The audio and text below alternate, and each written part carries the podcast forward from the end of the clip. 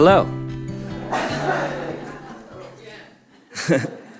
um, I, I grew up in Madagascar, and Alyssa grew up here in Santa Barbara, so we had very similar childhoods, as you can imagine. but one of the things that uh, I, I just want to share a story to give you an idea of what it was like as I was a child. Some of you th- might think that could be a little scary, but I hope you guys, anybody, everybody okay with snakes in the room? As a kid, I used to go be the one that they would ask to go and uh, catch the snakes in the in the chicken cages to pre- prevent them from eating the chickens. And so I was only about 10 years old, and I get this call, real quick, Jamie, there's a snake in the chicken coop. So I went running out into the village, and I crawled into this cage, and I pulled out this snake. It was only about six feet long, this big around, and it wrapped around my arms, and I walked home. And I came into the living room and I was like, okay, what should I do with this snake? And I looked around and like, they like dark places. So I picked up the couch cushions and slid the snake in. And I forgot all about the snake. Three days later, I woke up. I was like, I wonder where that snake is. So I went into the living room and we had visitors. And there was a missionary guy who was volunteer sleeping on the couch and his head is on the cushion where the snake was put underneath. So I went up to him and said, Excuse me, sir. And he's like, Yeah, what? I'm like, I gotta check something. And I picked up the couch cushions, and there it was, curled up right where I had put it. I learned it was the best place to keep a snake because it didn't go anywhere. It stayed right there. We'd sat on it, we'd talk, but it didn't move at all. That was me growing up. I did stuff like that all the time, and I won't tell any more stories because we're gonna run out of time. But I loved growing up in Madagascar. I loved the people. I loved the relationships that I had. And it was such a unique and, and, and, experience. And I knew, and I really felt God was doing it for a reason. And since Alyssa and I have been back in Madagascar for the last 13 years, we have fallen in love with the Malagasy even deeper. And we have grown deeper and deeper relationships as we've worked with them in the reforestation work and the, in the maternity center. And we've started walking deeper and deeper in life with the Malagasy. And there's one woman named Ruth, and she is the director, uh, the national director of the maternity center. And she's a, we've known her since she was little. Had no idea that we were actually going to be working together when we were adults. Even Alyssa met her when she was young. But she wanted to become a midwife, but had no funds to do that and couldn't go to school for that. But a missionary asked her, What would you like to do? She said, I'd like to be a midwife. And he said, I feel like I'm supposed to pay for your education. And so she went to school, and after she graduated, we met her, and we asked her, eh, we interviewed her and asked if she wanted to partner with us in the maternity center before any of it had started. And she said yes. And how God had prepared her for our meeting so that we could partner with her, and God had brought us together. But she is a truth teller. And there's very few of those in the world, let alone in Madagascar, who's a true truth teller, seeker. She really has a very deep relationship with Jesus, but she wants to stand for the truth. And so she came up to us once because she's one who will tell us when we're off and we're not doing something right in the culture. And she says, You guys are still looking at the Malagasy culture with rose colored glasses. She says, You don't see what's really going on. And I was like, Really? What? So we thought, we talked, and we started asking, asking around. We asked this question What is one word to describe your culture. We asked the Malagasys, and they would wrestle with it. It's not easy. They would say, Can we have a couple words? No, just one. And they all come to one word, Fihavanana, which is one love, peace, unity. Very beautiful. And, uh, but as we started digging deeper into that and asking, what are the pillars in the culture that are holding up this peace, this one love, this Fihavanana? And every one of, almost all of them came with the same four pillars lies, deceit, hypocrisy, and jealousy. See, if you think about it, that's a culture where harmony is the most important thing. And yet, the root, the pillars holding up this umbrella of harmony are lies, deceit, hypocrisy, and jealousy. So, what does that look like? Well, to put it in plain terms, so if if if anybody who breaks that harmony is the greatest sinner. So if my neighbor abuses my daughter and then I expose him, I'm the greater sinner because I didn't just push it under the carpet.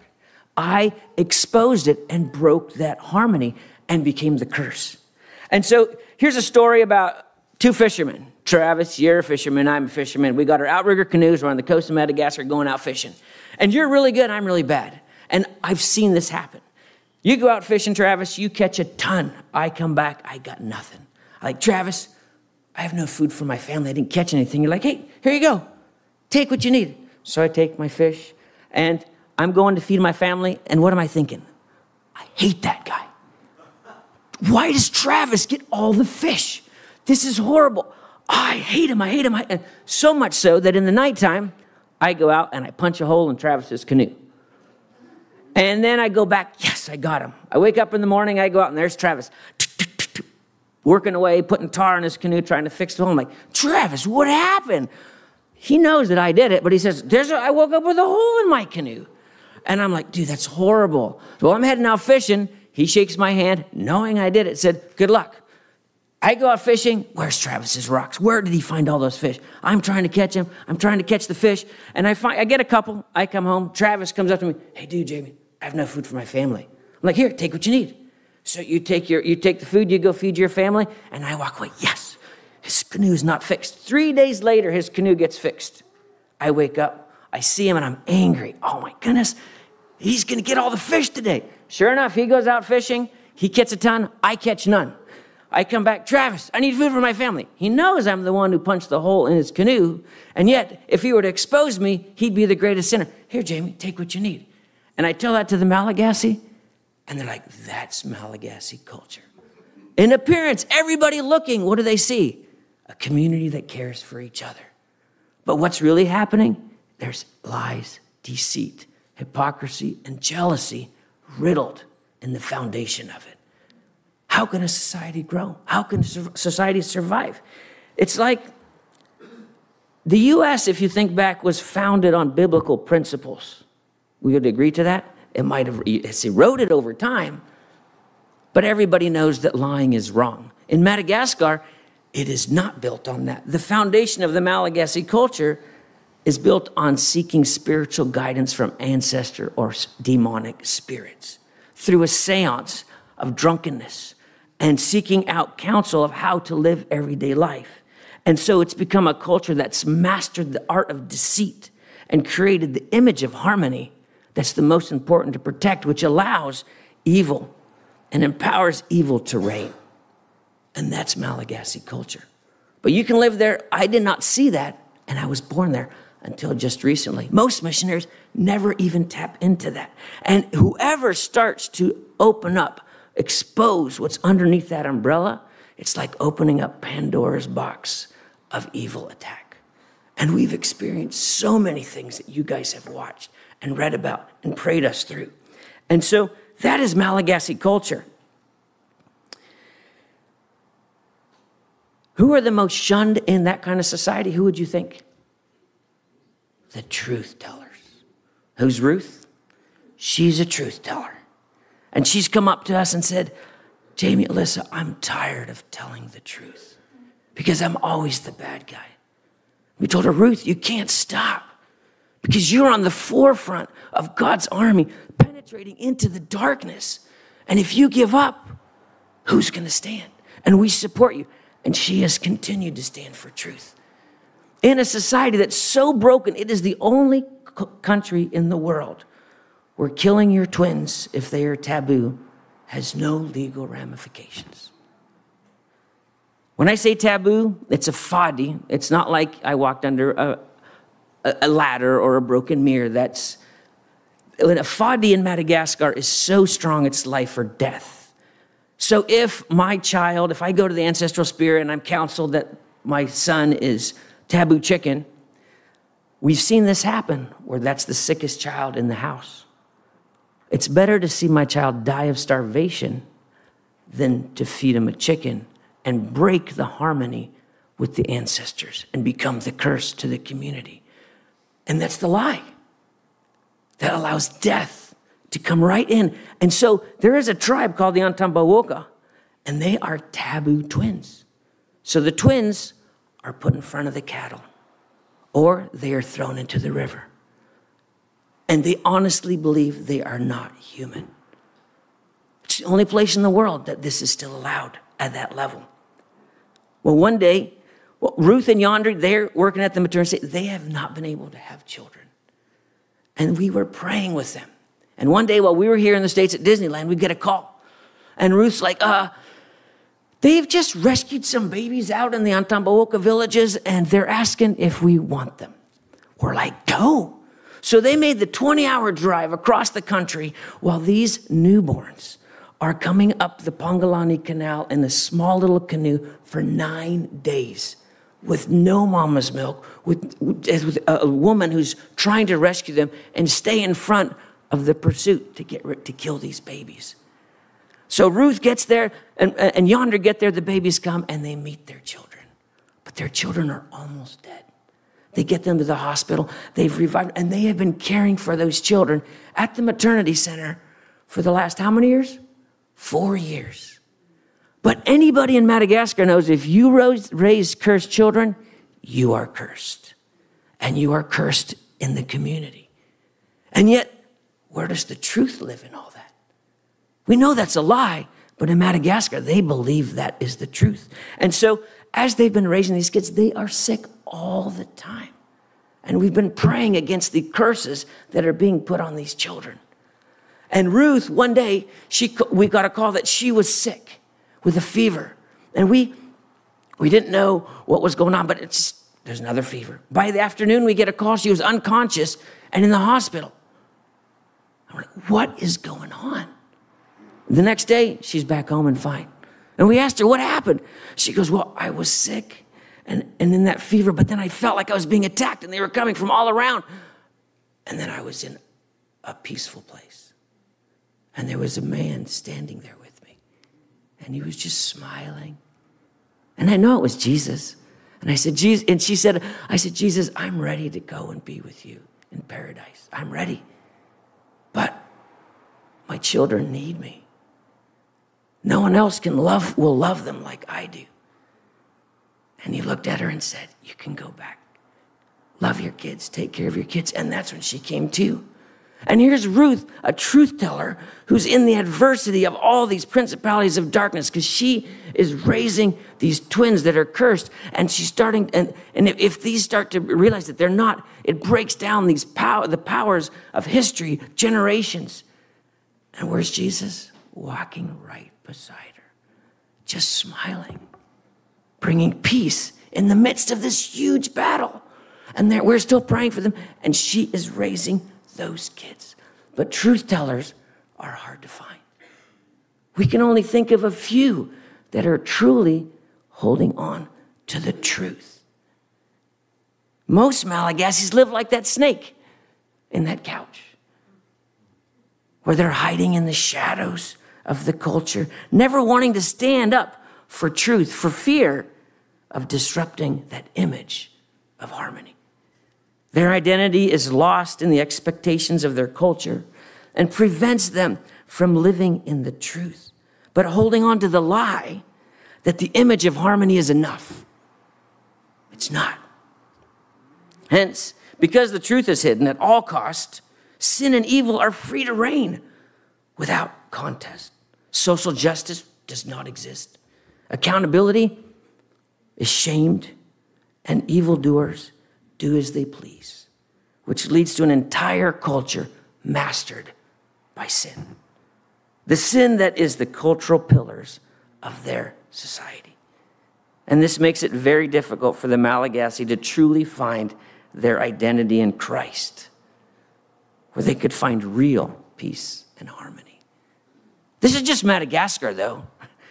There's many cultures all over the world. And all through history, this lie can be seen. As the battle to sin goes back all the way to Genesis. I think you guys have probably read that book. If we go back and we read, if we put the scriptures up, we're going to just read. It's right after Adam and Eve have had their first child, Cain, and we're going to pick it up in verse 2. So this is Genesis chapter 4, verse 2. It says, Later she gave birth to his brother and named him Abel. When he grew up, Abel became a shepherd, while Cain cultivated the ground. When it was time for the harvest, Cain presented some of his crops as a gift to the Lord. And Abel also brought a gift, the best portions of the firstborn lambs of his flock. And the Lord accepted Abel and his gift, but he did not accept Cain and his gift. This made Cain very angry, and he looked dejected. So God comes and says, Why are you so angry? The Lord asked Cain. Why do you look so dejected? You will be accepted if you do what is right. But if you refuse to do what is right, then watch out. Sin is crouching at the door, eager to control you. But you must subdue it and be its master. But one day, Cain suggested to his brother, Let's go out into the fields. And while they were in the field, Cain attacked his brother Abel and killed him. Afterward, the Lord asked Cain, Where's your brother? Where is Abel? I don't know, Cain responded. I don't know. Who am I? Am I his, my brother's guardian? What do you, what? But the Lord said, What have you done? Listen, your brother's blood cries out to me from the ground. Now you are cursed and banished from the ground, which has swallowed your brother's blood. No longer will the ground yield good crops for you, no matter how hard you work. From now on, you will be homeless, wander, a homeless wanderer of the earth. God warned Cain to do what was right because sin was crouching right there waiting wanting to pounce, wanting to take over, wanting to control. And God says, You must master it. Don't let it take over. But what happened?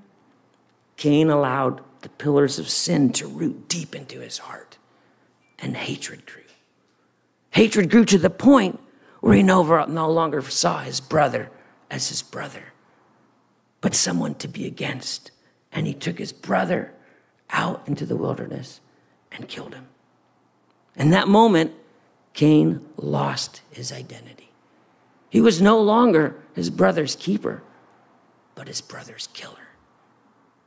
The land that was his identity was cursed because he was not doing what was right and following God. And he became a wanderer of the earth. Doesn't that sound like the Malagasy culture? who are wandering through life lost because they've allowed sin to come in and penetrate and be the pillars of their society. Sin is crouching at the door in all of our hearts and all through history. Evil seeks to root itself deep into the heart of a culture, masking itself so it stays hidden but very active. It just looks different over time and around the world. But these cultural pillars we are so used to can be the trap that prevent us from ever living free in the truth. Jesus says it very clearly in John 8 31 and 32. So Jesus said to the Jews who had believed him, If you abide in my work, you are truly my disciples, and you will know the truth. And the truth will set you free. So this struggle continues to this day and throughout the world and in each of our lives. So I ask you guys, we must question ourselves what is one word to describe the culture in this country, in this city, in your family? is the appearance of what we want the world to see, hiding the truth of sinful pillars in us and around us?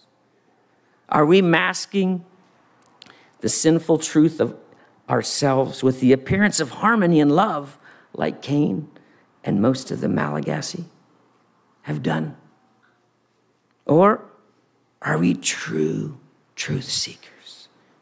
listening to God and holding to the hope and promises found only in Jesus, like Ruth and Abel. We must ask ourselves are the pillars of our life anchored into the deceiving lies of the world? Or are they pillars of truth where peace and harmony can truly be found? Anchored into Jesus, our Savior where we find the rest- a restored identity as children of God. What does that mean? To be a child of God, it means you are valued. You are worthy to be loved. You are cherished by your Creator. You're never too lost to be saved. Jesus knew your name as He died on the cross for you so that you may have eternal life with Him.